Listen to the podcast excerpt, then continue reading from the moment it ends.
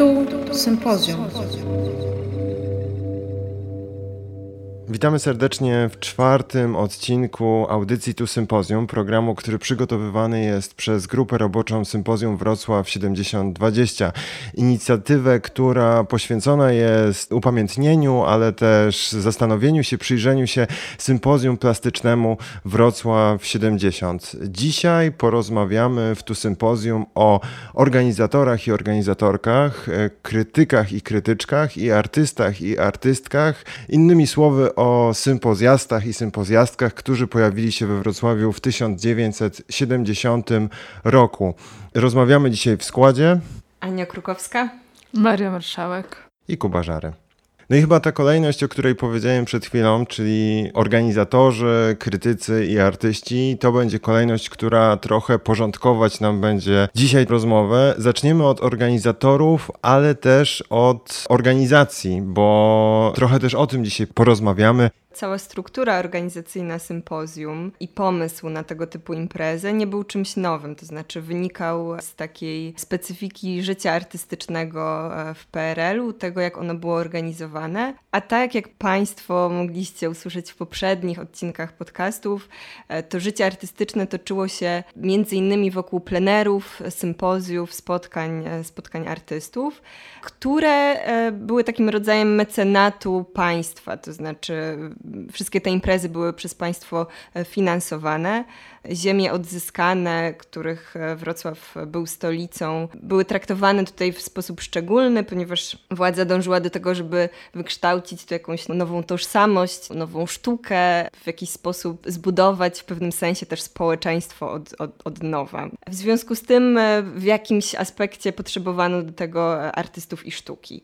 I Sympozjum Wrocław 70 było też takim, takim właśnie tworem. Wśród organizatorów były zarówno bo oni się różnili stopniem sformalizowania, bo Polska Zjednoczona Partia Robotnicza, Towarzystwo Miłośników Wrocławia, a Stowarzyszenie Architektów Polskich, Związek Polskich Artystów Plastyków i Galeria pod Monolizą. Nie? Już na poziomie organizacji były to i władza, i jakaś oddolna inicjatywa. Być może to jakby już było zarzewiem pewnego konfliktu, który potem się toczył między tymi stronami. O tej oddolnej inicjatywie trochę słyszeliśmy już w odcinku trzecim, kiedy specjalnym gościem audycji Tu Sympozjum była Anna Szpakowska-Kujawska. Ona mówiła o zupełnie innych początkach Sympozjum Plastycznego Wrocław 70 niż to, do czego jesteśmy przyzwyczajeni, kiedy myślimy o tym wydarzeniu, bo chociaż dość szeroko, na pewno w pracach naszej grupy to jest widoczne, że ten mit o sympozjum jako pierwszym manifestie polskiej sztuki konceptualnej jest właśnie Yeah. Tylko mitem, to jednak pamiętamy sympozjum jako takie wydarzenie bardzo artystycznie progresywne, eksperymentalne, a to od czego idea sympozjum wystartowała, to było jednak z jednej strony potrzeba wprowadzenia do tego bardzo, bardzo zniszczonego przez działania wojenne i wciąż 25 lat później nieodbudowanego Wrocławia, trochę koloru, trochę życia, trochę sztuki, która mogłaby ożywić wrocławskie ulice, a z drugiej strony to, że sympozjum udało się się doprowadzić do stopnia organizacji, uzależnione było od rocznicy, która przypadała na rok 1970, czyli na tak zwane, czy 25-lecie tak zwanego powrotu ziem odzyskanych do macierzy. Skoro w poprzednim odcinku gościliśmy Annę Szpakowską-Kujawską, dziś głos oddajemy Zbigniewowi Makarewiczowi, który od początku, od zarania był nie tylko jednym z artystów, którzy wzięli udział w sympozjum plastycznym Wrocław 70, ale też był jednym z organizatorów, był przy wykuwaniu koncepcji tego wydarzenia.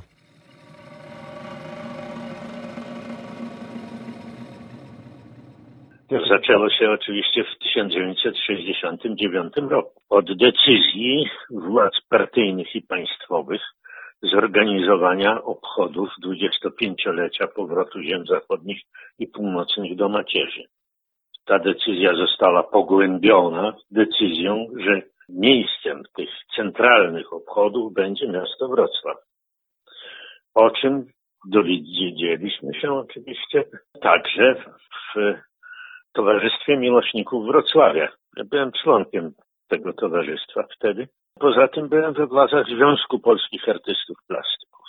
E, jednocześnie z tym związana była inicjatywa grupy członków towarzystwa w Komisji Estetyki Towarzystwa Miłośników Wrocławia, wskazująca na to, że no są takie e, we Wrocławiu no wyrwy straszliwe po II wojnie światowej, takie ślepe ściany po wyburzeniach, no i warto byłoby z tej okazji, korzystając z tego, że będą jakieś nadzwyczajne środki, coś z tym zrobić. Zlecić plastykom, żeby zaprojektowali, czy to malarskie, czy może jakieś jeszcze inne kompozycje, żeby to tak miasto trochę udekorować, żeby było miło. Tym się oczywiście podzieliliśmy Jerzym Ludwińskim, który wcześniej prowadził taką galerię nazywaną pod Moną Lizą. Doszliśmy do wniosku wspólnie, że trzeba by zrobić to, co Ludwiński bardzo lubił, czyli jakieś sympozjum, jakiś zjazd artystów.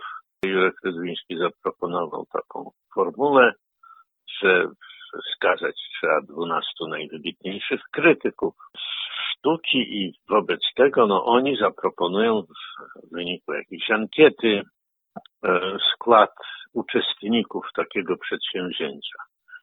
No cała rzecz oczywiście wymagała zatwierdzenia przez y, władze miasta, no i odbyła się taka sesja prezydium Naro Rady Narodowej Miasta Wrocławia. Ona się odbyła 18 października 1969 roku, na którą zarząd y, okręgu Związku Polskich Artystów Plastyków wydelegował swojego członka Zbigniewa Makarewicza, no i to prezydium e, uchwaliło, że ma tak być, jak właśnie proponują tutaj, wiecie, rozumiecie, e, plastycy, artyści.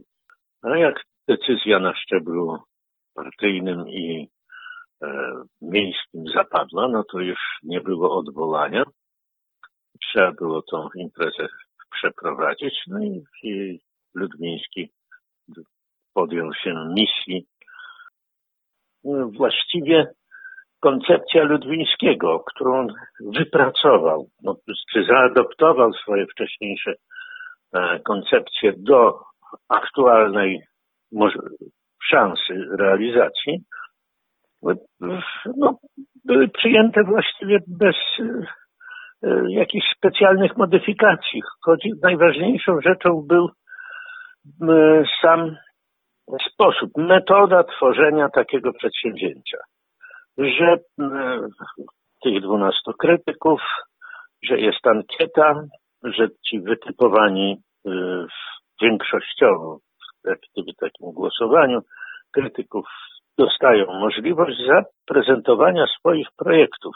I oczywiście liczą się ci autorzy, a nie jakiekolwiek tematy, które im się zaproponuje. Nic takiego nie było. Po prostu jest otwarta możliwość działania w przestrzeni miasta.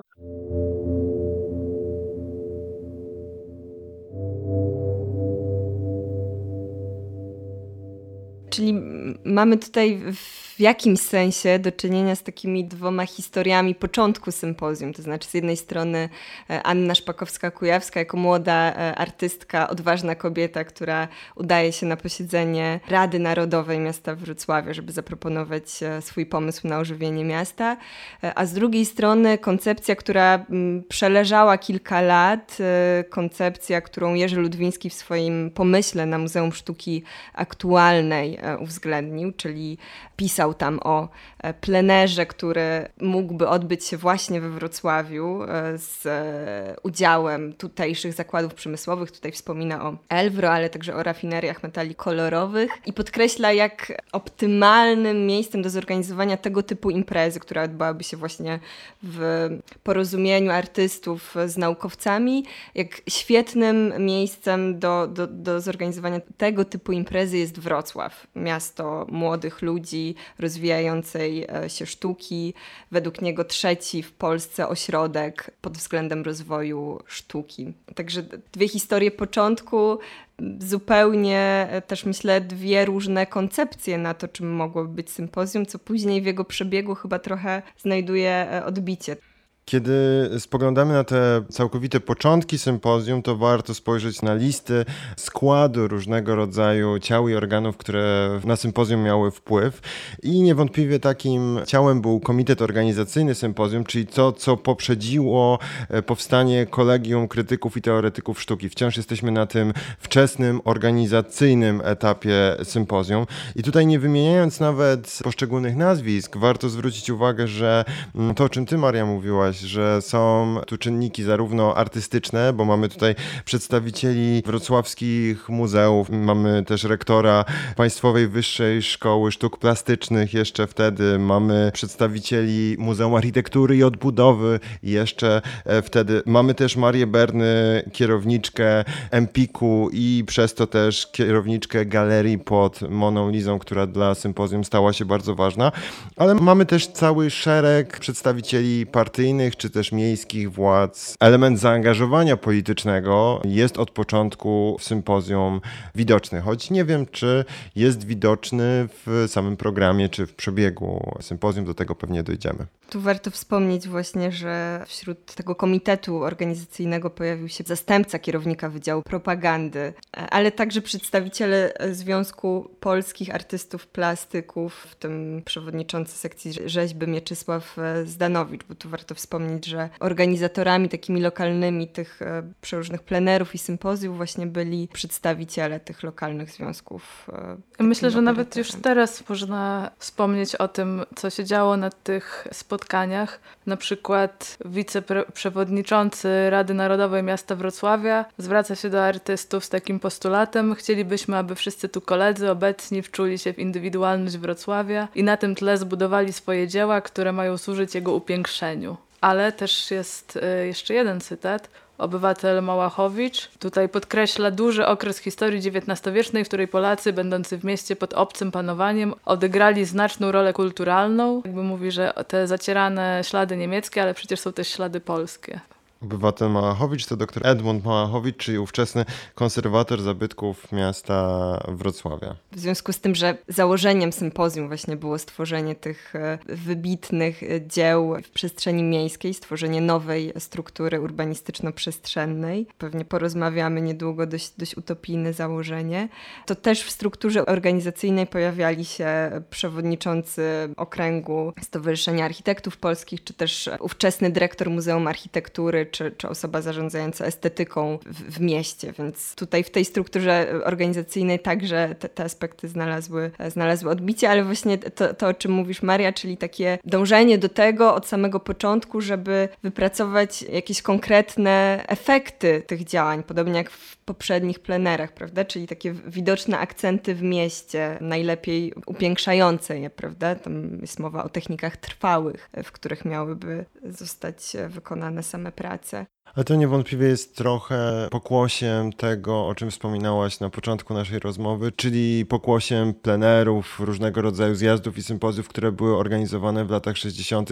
i poprzedzały sympozjum Wrocław 70, bo z perspektywy artystycznej można je było oceniać różnorako, natomiast z perspektywy ich e, formalnych organizatorów, to one były udanymi imprezami, bo udało się je przeprowadzić organizacyjnie, udało się w ich toku coś wytworzyć, to coś stanęło w tym miejscu, gdzie miało stanąć. Rachunki zostały zapłacone, informacja poszła w świat, mamy odhaczoną, bardzo udaną artystyczną imprezę. Więc e, z tej perspektywy to założenie, że w wyniku sympozjum plastycznego Wrocław 70 powstanie coś trwałego, nie dziwi w kontekście organizacyjnym, bo to jest jakby dowód na sukces tej imprezy. Ściągnęliśmy artystów, oni coś zaproponowali, zaprojektowali, zakłady przemysłowe to wykonały mamy to. Też artyści przekazali to nieodpłatnie, a zakłady wykonały w czynie społecznym. Tak, Więc to jeszcze... są też cytaty, prawda, z, z regulaminu, to, to, to co mówisz, jest w ogóle jakiś hipersukces tak naprawdę. Myślę, że dla władz idealna sytuacja, e, jak można by sobie wyobrazić. Więc tak naprawdę bardzo tanie to były imprezy do zorganizowania. Oczywiście do pewnego stopnia to, co teraz powiedziałem, rozmija się z tym, co pojawia się między innymi w stenogramach i pojawia się w opisaniu przebiegu sympozjum, bo tam te kwestie finansowe są podnoszone przez artystów. Oczywiście oni są gotowi oddać swoje projekty bezpłatnie, oddać je w darze miastu Wrocławiowi, a zakłady wykonają pracę w czynie społecznym. Natomiast pojawiają się pytania o wynagrodzenia dla różnego rodzaju współpracowników i konsultantów, bo przecież wiele z tych prac wymagało współpracy inżynieryjnej i technicznej, która urzeczywistniłaby koncepcje artystyczne przedstawiane przez uczestników sympozjum plastycznego Wrocław 70. Zacytuję na, na koniec tego wątku jednego z e, organizatorów ze strony Rady Narodowej, obywatela Gryglaszewskiego. Liczymy, że z tego spotkania z okazji jubileuszu naszego miasta my wszyscy odniesiemy bardzo widoczne korzyści, że dzięki państwu Wrocław, e, który jest miastem pięknym, będzie miastem jeszcze piękniejszym, że dzieła państwa, nazwiska zeskarbią sobie wdzięczność wrocławian.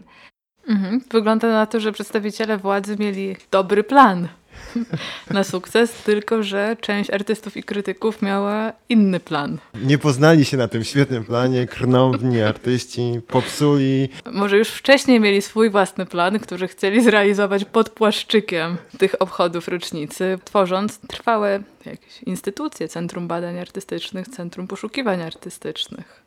Tu. Sympozjum.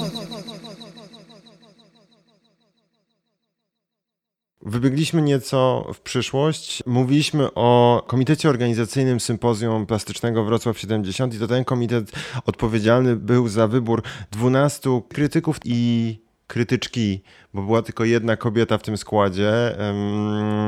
Nie wymieniając nazwiska po nazwisku na tej liście, warto zwrócić uwagę na kilka postaci.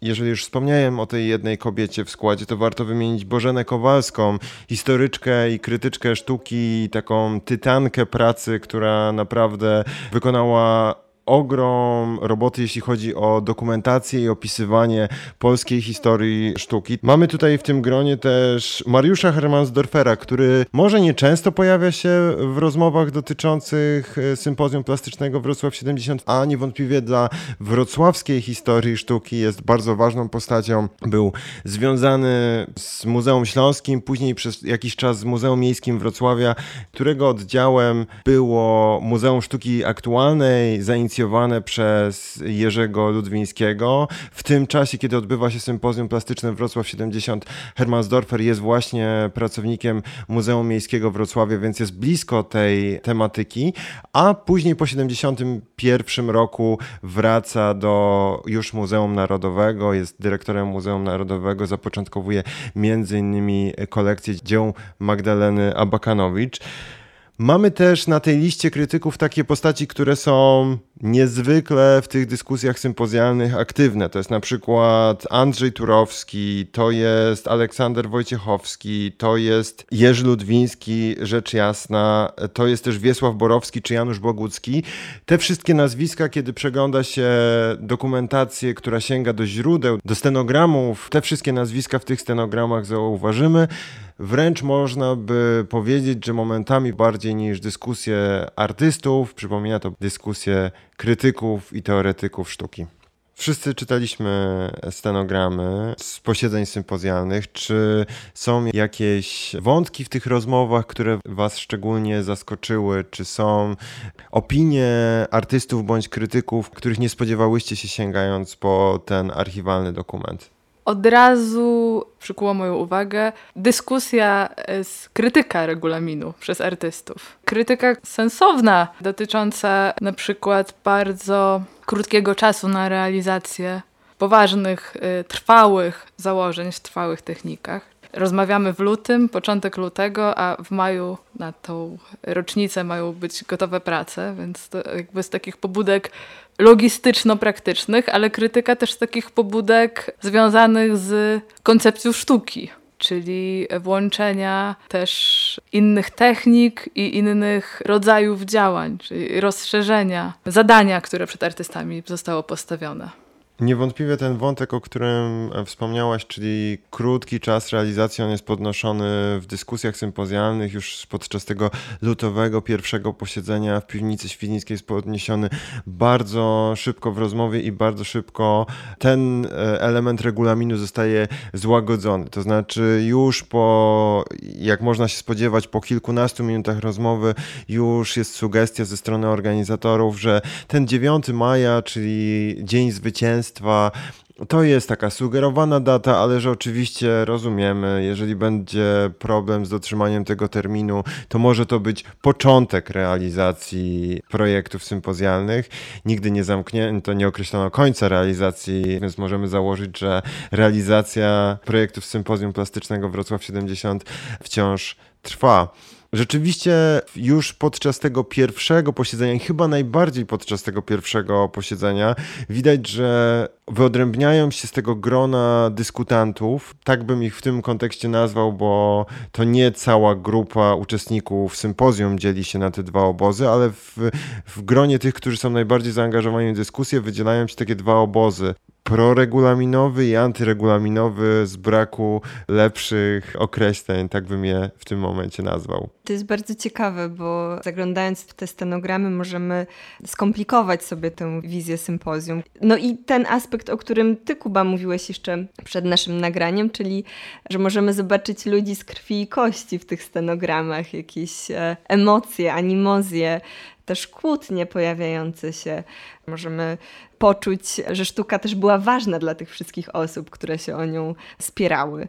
To może zanim wrócimy do tego, co jest niewątpliwie ważne, to znaczy tej niezgody z e, merytoryczną zawartością regulaminu imprezy, na którą ci artyści dopiero co przyjechali, no to rzeczywiście możemy wspomnieć o konfliktach, które, które mają taki anegdotyczny charakter, bo tutaj są i, są i takie, nie tylko wszystko rozgrywa się o merytorykę, ale czasami chyba o taki clash charakterów, konfliktem, który niewątpliwie łatwo jest wyłapać, płomieniem, który wyrasta między uczestnikami, jest dyskusja między Tadeuszem Kantorem a Kajetanem Sosnowskim i Oskarem Hansenem, bo Tadeusz Kantor, kiedy włącza się w dyskusję sympozjalną, robi to w taki bardzo właściwy sobie, do pewnego stopnia pewnie dla odbiorców egzaltowany sposób opowiada o tym, że kiedy leciał samolotem, kiedy przelatywał nad tymi pustymi polami, to przyszła mu do głowy myśl, którą chciałby zrealizować podczas tego sympozjum, na co Kajtan Sosnowski nazywa go wielkim komiwojażerem sztuki światowej, a Oskar Hansen czyni mu zarzuty, że w swych rozważaniach powołuje się wyłącznie na przykłady sztuki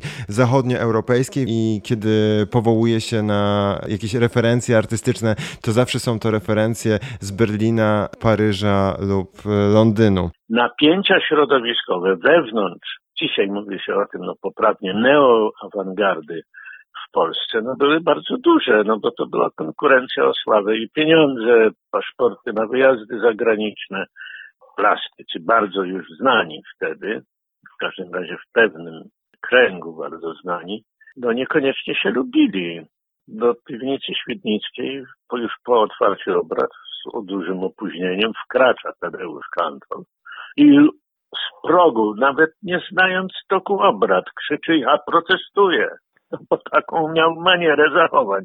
E, doprowadzenie do tego, że e, Kantor, w ogóle Galeria Foxa e, też uczestniczyli w tym sympozjum, no było wynikiem długich rozmów.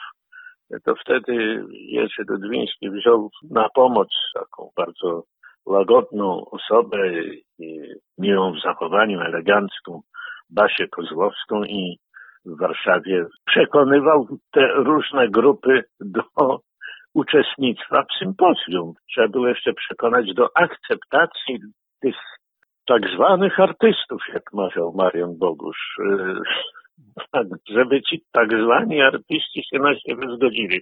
No i w końcu się zgodzili na siebie.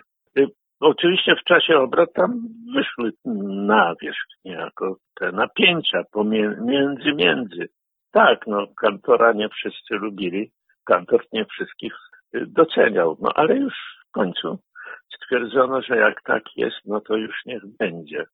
No takim też y, sprawnym mediatorem był Oskar Hansen, jako architekt, którego poproszono o przewodniczeniu tej wstępnym pracom. Po czym to były jednak prace, to było rozpatrywanie, no, jak miasto wygląda, jaką ma tradycję, co się tutaj w ogóle działo, dzieje i tak dalej. E, bo jednak mimo tych różnych napięć, no, uczestnicy traktowali przedsięwzięcie bardzo poważnie.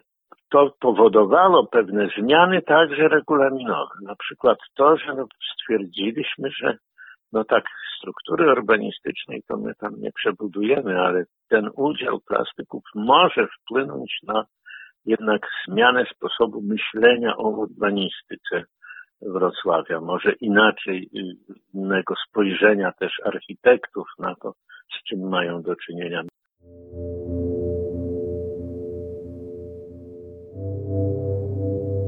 Są też spory o merytoryczny sens tego, co ma się wydarzyć we Wrocławiu i właściwie to pierwsze spotkanie, to spotkanie, które odbywa się 6 lutego 1970 roku w piwnicy Świdnickiej ono w dużej mierze poświęcone jest właśnie negocjowaniu zasad całego tego przedsięwzięcia, negocjowaniu tego, co my właściwie powinniśmy i chcielibyśmy tutaj we Wrocławiu zrobić. Tak, bo y, też założenie stworzenia nowego ładu urbanistyczno-architektonicznego miasta, no to y, jakby brzmi dumnie i szumnie.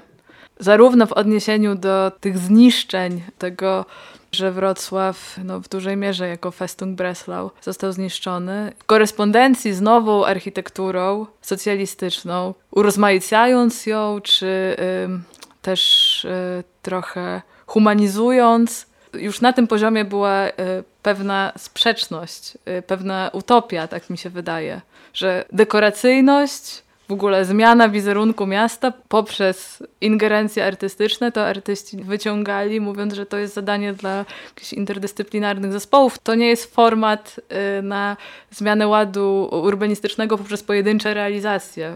Często w już istniejących osiedlach, prawda? Więc to de facto mogłoby sprowadzić się jedynie do, do pewnej dekoracji już e, istniejącej struktury, czy dodania jakiegoś, e, jakiegoś elementu. Warto tutaj na pewno przywołać te kilka elementów regulaminu, które były zarzewiem tego sporu. Bez wątpienia ta zmiana struktury urbanistyczno-architektonicznej miasta była czymś, co bardzo silnie rezonowało wśród artystów i stało się przedmiotem dyskusji.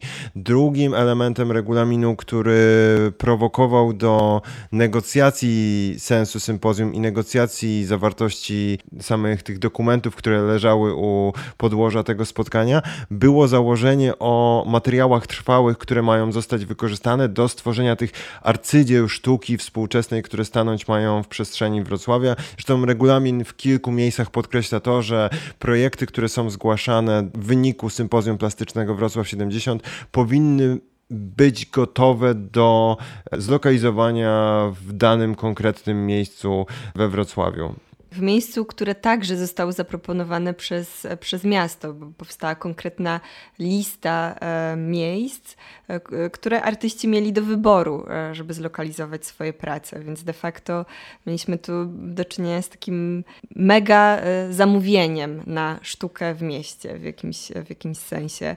I rzeczywiście, jak mówisz, Kuba, o tym postulacie, żeby to była technika trwała, to, to faktycznie to wzbudziło sporo emocji. Właśnie artyści pytali, E, co w takim razie ze sztuką efemeryczną? Żyjemy, czy, czy mówimy o roku 70., gdy te granice gatunków są nieustannie przesuwane przez artystów. Ten eksperyment trwa już od e, prawie dwóch, dwóch dekad, czy, czy nawet dłużej. I tu nagle mamy jakieś konkretne wskazanie, jak ma wyglądać to e, zamówione dzieło, dzieło sztuki, więc nie ma się co dziwić e, pewnie tym, tym emocjom i tej, tej, tej krytyce. Tak, jest taka wypowiedź chyba Bożeny Kowalskiej, która z kolei mówi, ale nie przesadzajmy, nie przesadzajmy, to nie jest tylko sztuka efemeryczna, bo ja byłam w Paryżu i tam ta sztuka wykonana z materiałów ma się całkiem dobrze. To właśnie w wypowiedzi Wiesława Borowskiego pojawia się zakwestionowanie tej zasady o materiałach trwałych, Wydaje mi się, że sprawa tych form przestrzennych jest dość skomplikowana. Bardzo się tym interesuję. Formy przestrzenne, sądzę, to jest zbyt ogólne. Jest cała masa form przestrzennych, bo jeśli akurat ktoś będzie chciał robić w technikach nietrwałych, są całe sfery sztuki, które operują w materiale nietrwałym. Są całe zjawiska w sztuce, które operują destrukcją, a więc zniszczeniem materiałów. Jest cała dziedzina sztuki efemerycznej, która jest szalenie trwała, ale w sensie artystycznym, natomiast nie trwała, jeśli chodzi o technikę. I to jest chyba najsilniej ujęte w słowa to, co wielu z artystów chodziło po głowie. To to, że okej, okay, możemy stworzyć rzeźby, które będą z, ze stali albo z betonu, ale co na gruncie tego regulaminu, jeśli wcale tego już nie chcemy robić? Czyli duch czasów. Duch się odezwał w tym, że to już się wyczerpywało i być może jakby falą krytyki pewnych punktów, za tym poszła krytyka kolejnych i na koniec, dlaczego w ogóle tu jesteśmy my, a dlaczego ci artyści, a nie inni?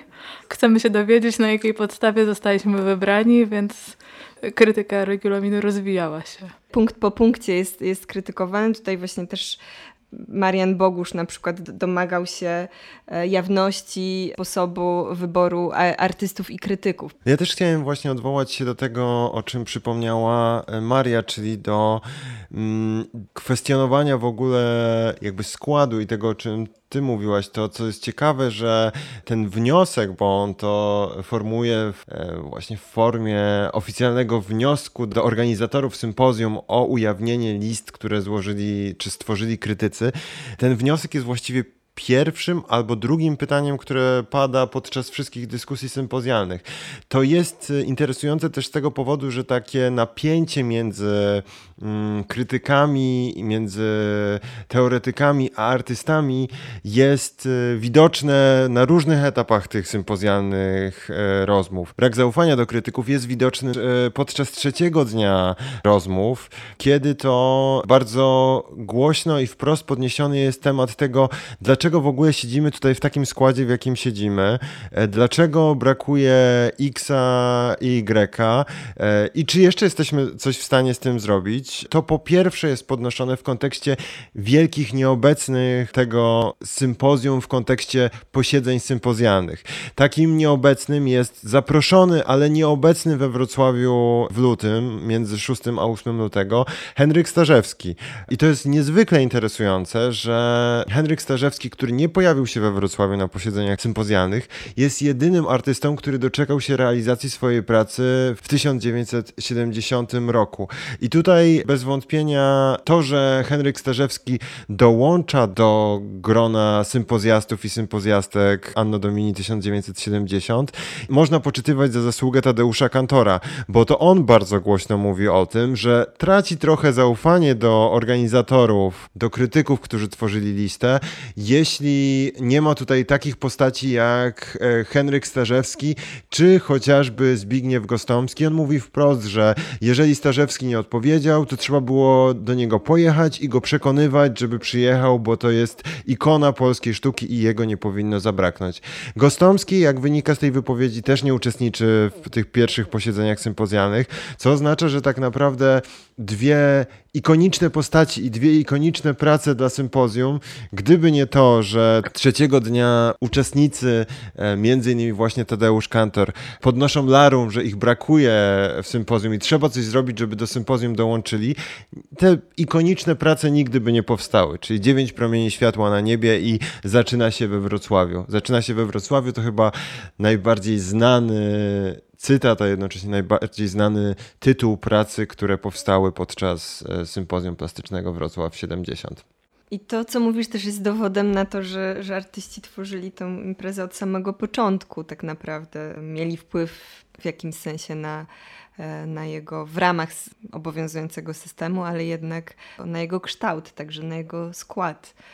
Mhm. W pracach y, krytyka, historyka jest taka trochę detektywistyczna w tym, w tym sensie, że my wiemy już, że te prace no, nie powstały oprócz wyjątków, ale czytamy wypowiedzi działaczy, artystów wtedy, kiedy oni jeszcze tego nie wiedzieli, albo może to przeczuwali, ale y, w tym sensie mam takie wrażenie trochę jak z Franca Kawki tego dyskusji nad każdym kolejnym punktem, krytyki tutaj, że my tu na spotkania, na śniadania, na wycieczki, na komitety, że, że takiego mm, mocnej retoryczności, o tak. I być może nawet właśnie w samym takim sposobie tego właściwie braku komunikacji można już się dopatrywać tego, o, czym my wiemy, że, że, że potem to się właśnie właściwie na tych dyskusjach skończyło i być może właśnie one są tak naprawdę tym, co nam zostało teraz i tym, co jest ciekawe. Mhm. I od początku takim dowodem na to, że nie miało prawa się udać trochę. Te interesy były tak różne, czy te wizje były tak no, Albo może nawet poszerzanie pola sztuki, y, dyskutowanie nad tym, co jest sztuką, co nie jest, to jakby zastąpiło E, że tak powiem, faktyczność e, wyprzedziła ten namysł konceptualny tutaj. Mhm. Tu, tu sympozjum. sympozjum. Mały kontekst, ale coś o czym już wspominaliśmy, czyli ten taki wyjściowy spór między tymi, którzy zgadzali się z ogólnymi założeniami regulaminu i tymi, którzy je od początku kwestionowali. I to nie jest tak, że ci, którzy przyjechali przekonani do tego, że regulamin w wielu miejscach jest słuszny i że się pod nim podpisują, to nie jest tak, że oni chcieli robić dokładnie to, co robili w Elblągu, czyli chcieli tworzyć formy przestrzenne, które w taki, a nie inny sposób będą ustawione w różnych lokalizacjach e, w mieście, w tym przypadku we Wrocławiu. Ale dla wielu z nich interesujące było już to, że ten regulamin zakłada grę z całym miastem i grę z przestrzenią. I w takim sensie wyzwania artystycznego to dla wielu artystów, którzy pojawili się we Wrocławiu, to jest bardzo inspirujące. To jest ogromne pole do działania dla tych artystów. To znaczy, oni rzeczywiście mogą się zmierzyć z przestrzenią miejską i mogą skonfrontować tą przestrzeń ze swoją sztuką. Mogą skonfrontować mieszkańców e, z tym, co tworzą.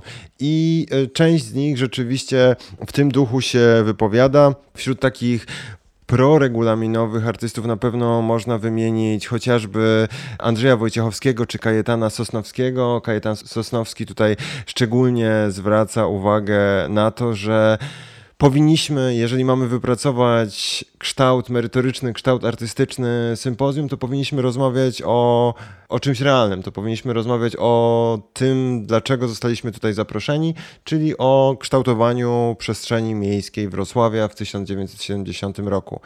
Wydaje mi się, że to jest dobry moment, żeby opowiedzieć o tak zwanej grupie Mariana Bogusza, bo to są ci artyści, którzy brali udział w sympozjum plastycznym Wrocław 70, którzy niejako zorganizowali sobie swoje własne podsympozjum wokół osiedla Celina.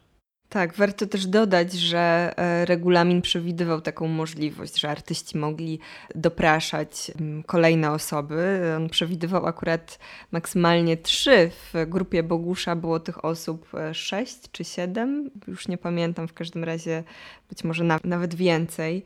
To jakoś odpowiada, e, myślę, charakterowi Mariana Bogusza i jego takiej niespożytej energii twórczej, ale też przyzwyczajeniu w ogóle do współpracy. On też współorganizował czy pierwsze plenery w Osiekach. Oczywiście były swoistego rodzaju nadużycia tych dość pojemnych zasad regulaminowych. No i takim na pewno była akcja Mariana Bogusza, który zorganizował zespół e, zespół, to znaczy dobrał do swojego zespołu najpierw Anię Szpakowską-Kujawską, potem jeszcze Jerzego Olkiewicza, co dało mu pretekst do tego, żeby na każdego z członków swojego zespołu nasadzić jeszcze po trzech współuczestników właściwie, czyli niby to pomocników, szczególnie ze Śląska. No i także do tego dołączyć poetów i jeszcze kogo by tam nie tylko znaleźć. To była niesamowita akcja, no ale tolerowana przez innych uczestników, tak możemy powiedzieć. Oczywiście, że to było naciąganie już straszliwie regulaminu. No ale co było robić? Taki Bogusz był. No, to takie jest wytłumaczenie. Ja wspomniałem o tej grupie wokół Cein, dlatego że oni się wydają takimi idealnymi przykładami na artystów, którzy przyjechali jednak z założeniem, że z przestrzenią miejską będą pracować i chcą pracować. Mm. No tak, i też są tam te elementy, y, które i interdyscyplinarnie zapraszają poetów do współpracy i, i jakby nawet w jakieś takie próby tworzenia wspólnej i tekstów y, mają y, zaprosić mieszkańców, co jakby no, brzmi nawet dosyć utopijnie. E, ten, ten, ta myśl, że mieszkańcy będą na jednym z podwórek dopisywać wiersze, ale jakoś tak uroczo. A nie przekleństwa na przykład. Ważna tu jest sama, sama lokalizacja, prawda? Osiedle Celina było jednym z mm, części założeń osi południowej. Ona tam dzieliła się na kilka jeszcze innych. Anna, Barbara e, i Danuta to były pozostałe, pozostałe obszary wytyczone przez e, ulicę Powstańców i odchodzące od niej osi, więc to taki... Um, sztandarowy przykład właśnie tego, jak, jak sztuka może humanizować tę przestrzeń monotonnych, późnomodernistycznych blokowisk. Natomiast zostało to skrytykowane też na samym sympozjum, nie? Wspominałeś. Podczas dyskusji po otwarciu wystawy w Muzeum Architektury i Odbudowy 18 marca ta dyskusja została prze, przeprowadzona i ona zamykała tą plenarną część sympozjum. Rzeczywiście twórcy z grupy Bogusza, twórcy, którzy skupili się wokół osiedla Celina, stali się takim łatwym celem, bo byli niejako pod wystawą wydzieloną w wystawie. Większość e, twórców występowała indywidualnie albo w tych takich zespołach, które tworzone były na potrzeby jednego projektu. Tutaj oni przynajmniej na poziomie deklaracji pracowali nad pewnym kompleksem urbanistycznym, ale też pewnym zespołem prac. I rzeczywiście wskazywano, że te, ta koncepcja jako koncepcja całościowa nie była w żaden sposób ze sobą spójna i że ci artyści jednak pracowali w oderwaniu od pomysłów innych twórców, którzy w tą grupę byli zaangażowani. Tutaj dla mnie takim symptomatycznym projektem czy przykładem e, właśnie, który pojawia się w obrębie osiedla Celina, to jest projekt bodajże e, Jerzego e, Olkiewicza, taki projekt stopni wodnych, który miał się znaleźć przed szkołą. Aktualnie to jest ósme liceum ogólnokształcące jakiś taki rodzaj audytorium być może. W każdym razie e, pracując nad e, mapą, która zbiera lokalizację projektów sympozjalnych, właśnie e, umiejscowiłeś ten projekt tam, tam właśnie przed szkołą, zdając sobie sprawę, że przez lata ta przestrzeń była pusta, zresztą jak wiele obszarów właśnie w obrębie osiedla, a od no, kilku lat, ciężko mi teraz powiedzieć ilu, przed szkołą stanął blok kilkukrotnie przewyższający jej, jej wysokość, w ogóle zaburzający też e, e, jakiekolwiek proporcje, zabierający światło, przestrzeń. I to, to był dla mnie też taki symboliczny moment uświadomienia sobie te dwa punkty w rozwoju miasta, myślenia o nim, właśnie mm, o tym, jak traktuje się te puste przestrzenie, na co one mogą być lub nie przeznaczane i to była jakaś taka smutna konstatacja właśnie, że że ta przestrzeń jest po prostu teraz zapełniana. Co wydaje mi się interesujące w kontekście dzisiejszych dyskusji o architekturze z tego czasu. Dziś mówimy o budynkach, które powstały w latach 60., w latach 70., za Filipem Springerem, jako budynkach źle urodzonych i staramy się dostrzegać wszystkie zalety projektów, które powstawały w tym czasie, o których być może trochę e, po transformacji ustrojowej zapomnieliśmy. Natomiast co wydaje mi się interesujące, kiedy czyta się wypowiedzi artystów Sympozjum Plastycznego Wrocław 70, to że oni mają bardzo krytyczny stosunek do tej architektury. Wypowiadają się w wielu przypadkach o niej dość nieprzychylnie. Wręcz e, podczas pierwszego posiedzenia pojawia się takie zdanie, e, autor jest chyba niezidentyfikowany jeszcze w stenogramie sympozjalnym, ale pojawia się takie zdanie, że ta sztuka jest na osiedlach potrzebna, bo któż chciałby mieszkać mieszkać w koszarach. Więc w taki sposób odbierane są te ogromne blokowiska, które powstają pośrodku niczego i dlatego pewnie dla części artystów praca na tym organizmie wydaje się interesująca.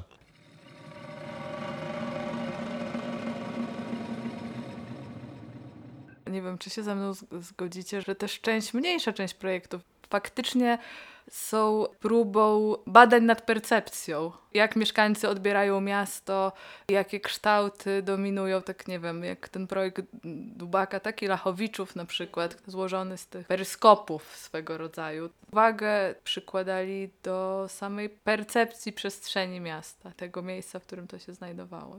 Czy światowid Hansena, który był jakby upraszczając jakimś narzędziem optycznym, z pewnego punktu można było zobaczyć Wrocław współczesny tego roku 70 zestawiony z tym Wrocławiem zburzonym po wojnie. Chodziło o dialog z przestrzenią miejską, ale nie ozdobieniem jej, ale jakby odbieraniem percepcji miasta przez mieszkańców te projekty są tym, co prowadzi właściwie nas też do już poszukiwań artysty na własną rękę. Coś, co Ludwiński jakby już formułuje to po prostu jako postulat zacierania granic pomiędzy artystą a odbiorcą, włączania go. To tak też mieli być włączeni mieszkańcy Wrocławia. Rzecz jest w tym, że bardzo poważnie uczestnicy potraktowali sprawę miasta. To miasto było właściwie takim konglomeratem imigrantów, czymś zupełnie nowym. I ten sposób widzenia społeczności, jej potrzeb, tych różnych dyskusjach, przecież nie tylko na samym forum, ale między, między, między yy, znajomymi i nieznajomymi, między uczestnikami, a publicznością zebraną w czytelni Empiku, a uczestnikami sympozjum, to wszystko dało efekt, który widzieliśmy na wystawie otwartej 17 marca 1970 roku. I tam odłożono, w wielu wypadkach przynajmniej, myślenie, że oto ja mam wypracowany swój styl, swoją ulubioną konwencję estetyczną, no i będę teraz to upakowywał do tego Wrocławia. No nie, no wiele projektów powstało z tego względu, że to jest to miasto, a nie inne. I w efekcie no, przekroczono wielokrotnie konwencje, które wtedy praktykowano sztuce polskiej, europejskiej i światowej. Tu. Sympozjum.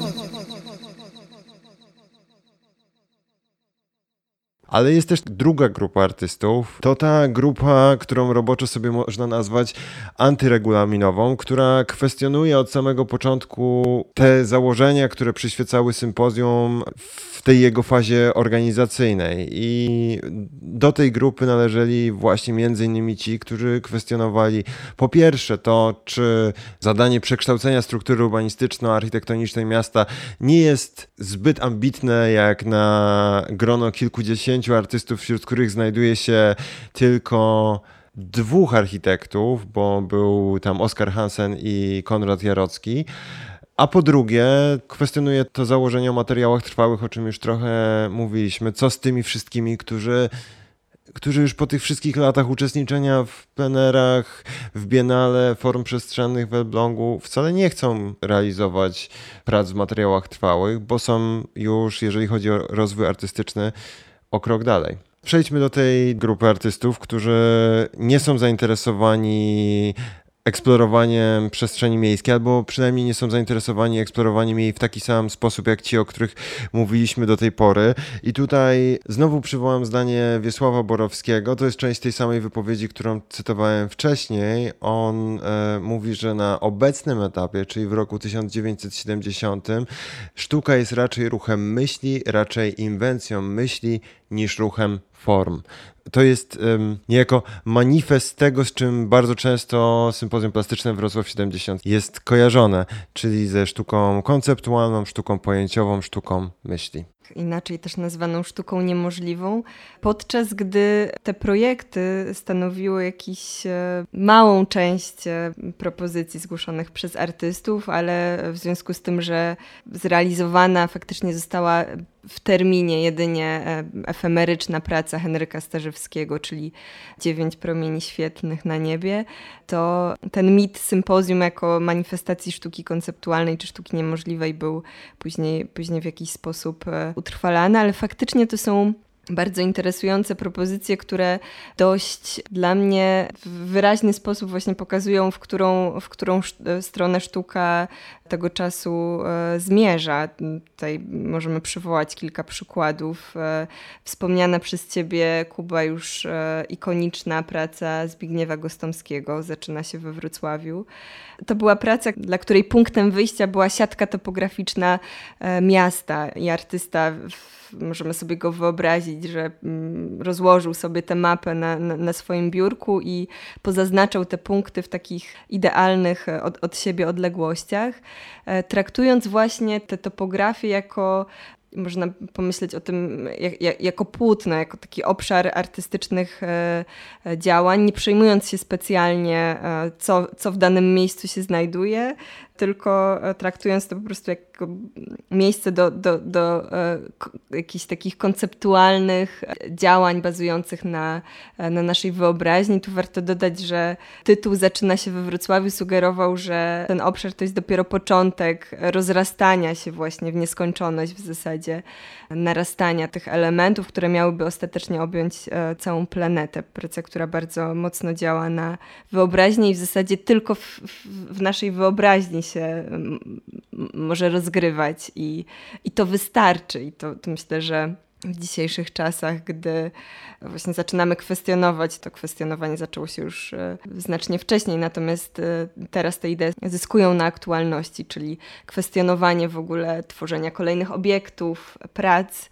Ta propozycja właśnie do rozegrania e, w naszej głowie, w naszej wyobraźni, wydaje mi się, że, że zyskuje znacznie um, na, na sile. Um, choć sam artysta e, traktował tę pracę nie jako przykład e, sztuki niemożliwej, tylko e, myślał o niej jako malarz. To jest bardzo, bardzo też interesujące. Tak, bo w opisie pracy Gostomskiego pojawiają się formy przestrzenne, które umieszczane są w tych arbitralnie wyznaczonych miejscach i chyba to, co jest najciekawsze, to jest ta właśnie arbitralność całego tego założenia, że ta siatka topograficzna nie bierze pod uwagę, w jakim miejscu wypadnie ten punkt, że on po prostu ma się tam znaleźć, a to jakby samo z siebie powoduje, że ta praca jest niemożliwa do wykonania przy tak e, generalnym zignorowaniu wszystkich czynników środowiskowych. To zdanie, o którym mówiłaś, to które otwiera opis tej pracy, to jest właśnie zaczyna się we Wrocławiu, ale mogłoby się zacząć gdziekolwiek,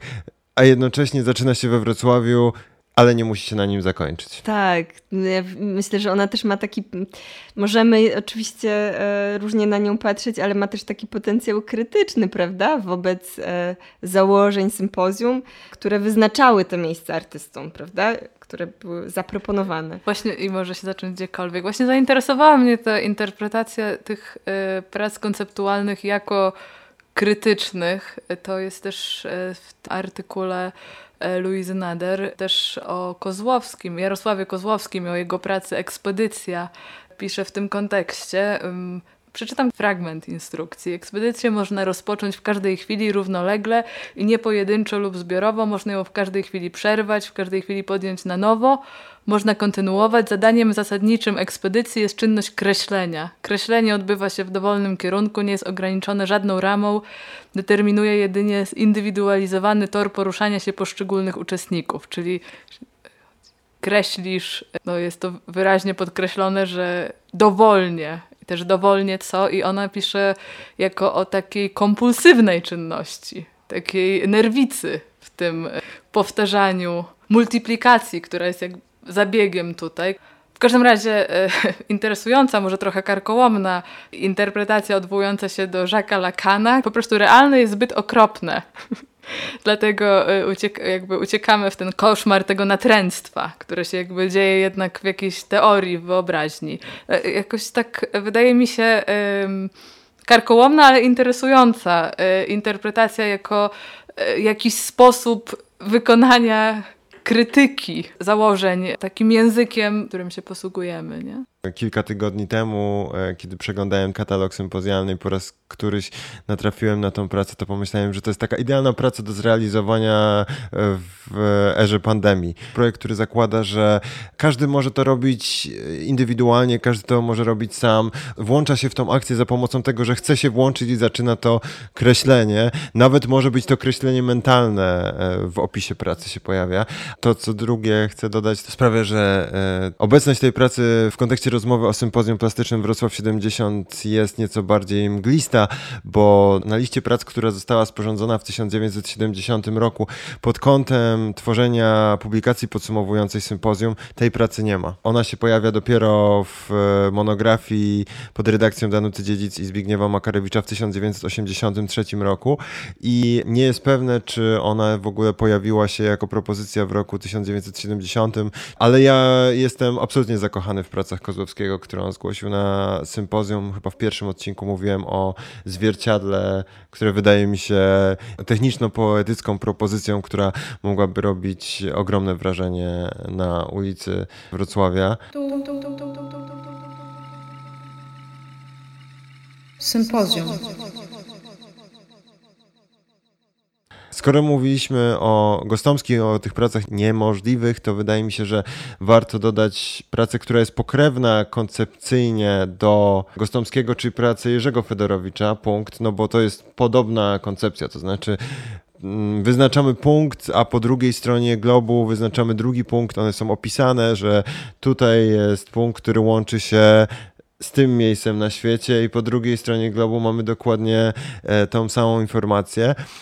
Praca, której idea wydaje mi się taka czysto konceptualna, to jest dialog Włodzimierza Borowskiego, bo ona mm, nie jest sztuką niemożliwą, to nie jest dzieło, którego nie można by zrealizować w przestrzeni, ale przez to, jakie jest umiejscowienie względem siebie obiektów, które miały się składać na tą instalację, czyli jednego ogromnego krzesła postawionego we Wrocławiu i drugiego uprzednio ustawionego w Elblągu, które stoją naprzeciwko siebie i wchodzą w ten sposób ze sobą w dialog, to, że te dwa krzesła są od siebie ustawione o dziesiątki, setki kilometrów, sprawia, że jakby pełen obraz tej pracy zawsze przebiega w umyśle tego, który jej doświadcza. Że nigdy nie, jest, nie bylibyśmy w stanie, gdyby to krzesło we Wrocławiu stanęło, nigdy nie bylibyśmy w stanie doświadczyć tej pracy w całości w jednym momencie. I jest w tym coś niesamowicie intrygującego, jest w tym coś niesamowicie inspirującego. Dla mnie to się też układa w taką całość. Pomyślałam o projektach, które bazują na naszej percepcji, gdzie artyści przygotowali konkretne narzędzia do używania e, naszego wzroku, jakoś e, powiedzmy pokazywania różnych e, perspektyw na znaną nam rzeczywistość. A tutaj też dostajemy, czy może kolejne narzędzie, które mamy do dyspozycji, czyli nasza wyobraźnia. Tych projektach, o których do tej pory mówiliśmy, to jest jakby pójście o krok, o krok dalej, ale za każdym razem mam takie poczucie, że e, nasza aktywność, czy to intelektualna, czy właśnie polegająca na tym, że spoglądamy gdzieś przez ten peryskop, czy, czy przez tego światowida, e, e jest ważna, jest, jest też jest niezbędna jakoś do odbioru, e, to, to, ten rodzaj uczestnictwa. To, o czym dzisiaj opowiadaliśmy, pokazuje, że tak naprawdę trudno byłoby wskazać jedną linię programową sympozjum plastycznego Wrocław 70. O tym wydarzeniu najczęściej pamięta się w kontekście mm, sztuki pojęciowej, sztuki konceptualnej, tych prac, które powstały w tym nurcie. Natomiast nie można zapominać o tym, że one stanowiły tylko wycinek uzysku, jaki został wypracowany w toku sympozjum plastycznego Wrocław 70. I niewątpliwie jest tak, że warto warto pamiętać nie tylko o pracach Gostomskiego, Fedorowicza, mm, Borowskiego, ale też tych artystów, którzy rzeczywiście chcieli wpływać na przestrzeń miejską, chcieli ją humanizować, bo e, zarówno ci twórcy, krytycy i artyści, którzy proponowali Centrum Badań Artystycznych, Centrum Poszukiwań Artystycznych, tę refleksję nad sztuką bardziej niż tworzenie obiektów, jak i ci, którzy chcieli tworzyć dzieła sztuki pojęciowej oraz ci, którzy chcieli tworzyć obiekty, które sprawiałyby, żeby życie w mieście było inne, ciekawsze, żeby struktura miasta się zmieniała na lepsze, wszyscy mogą być interesujący, intrygujący i inspirujący. No ale to też właśnie pokazuje, że trochę nie było jednego sympozjum. Mm, każdy y, może też wyciągać coś, coś innego z, z, tego, z tego zjawiska. Ono było mm, w jakimś sensie trudne do zmieszczenia w jakichś konkretnych innych ramach. Mm, te, te projekty były zróżnicowane, te postawy i interesy artystów też przeróżne, więc ten, kto będzie chciał w tym widzieć manifestację sztuki niemożliwej, to, to tak pewnie będzie na to patrzył, ale to było mm, myślę, że znacznie więcej. Ale ja nie mam na przykład dla siebie jednej definicji tego, tego wydarzenia, czym to w zasadzie było. Ja mam takie poczucie, że sympozjum musiało się wydarzyć e, we Wrocławiu właśnie, że to miejsce, które e, w tym akurat czasie zbierało tak wielu interesujących e, indywidualności artystycznych, wtedy w tamtym czasie też skupionych wokół wspomnianej już galerii pod Moną Lizą, artystów, którzy dyskutowali ze sobą bardzo żywo, gdzie każdy na swój sposób próbował jakoś wykraczać poza e, uznane e, schematy czy granice sztuki. Wszystkie wystawy w galerii pod Moną Lizą e, Zdzisława Jurkiewicza, Jana Chwałczyka, Wandy Gołkowskiej, nazwisk, które dzisiaj po prostu jednym tchem wymieniamy, mówiąc o um, czołowych postaciach na awangardy, te wszystkie osoby żyły w jednym mieście. I to jest dla mnie bardzo interesujące, że i, i nie wyobrażam sobie innego, lepszego w, w jakimś sensie e, miejsca, e, w którym takie wydarzenie mogłoby się e, odbyć po prostu, że to był też jakiś. Um, Mm, Genius loci. Właśnie e, chciałam powiedzieć state of mind, czyli stan, stan umysłu m, tego, e, tego miejsca, e, jakim wtedy w latach 70. czy na przełomie lat 60. i 70. był Wrocław, e, poza sztukami wizualnymi, chociażby teatr, więc e, ta, takie też mam poczucie, że to nie, nie miało prawa wydarzyć się w innym miejscu w Polsce. I na tym kończymy czwarty odcinek audycji Tu Sympozjum, audycji przygotowanej przez grupę roboczą Sympozjum Wrocław 7020. Kolejny, na kolejny odcinek zapraszamy za dwa tygodnie. On będzie poświęcony tematowi, o którym dzisiaj mówiliśmy całkiem sporo, czyli miastu, temu tematowi, ale też tłu, które towarzyszyło artystom podczas obecności we Wrocławiu w 1970 roku. A dzisiaj byli z Państwem Ania Krukowska, Maria Marszałek i Kuba Żary. Słuchaliście czwartego odcinka audycji Tu Sympozjum, podcastu przygotowanego przez grupę roboczą Sympozjum Wrocław 7020. W rozmowie wzięli udział Anna Krukowska, Maria Marszałek i Kuba Żary. Montaż Kuba Żary i Jan Chrzan. Czytała Magdalena Krajs. W kolejnym odcinku porozmawiamy o ulicach, placach, osiedlach i dzielnicach Wrocławia, które zainspirowały artystki i artystów biorących udział w sympozjum plastycznym Wrocław 70. Zapraszamy do odwiedzania strony sympozjum7020.pl oraz do śledzenia sympozjalnych kanałów na Facebooku i Instagramie. Do usłyszenia w kolejnym odcinku Tu Sympozjum.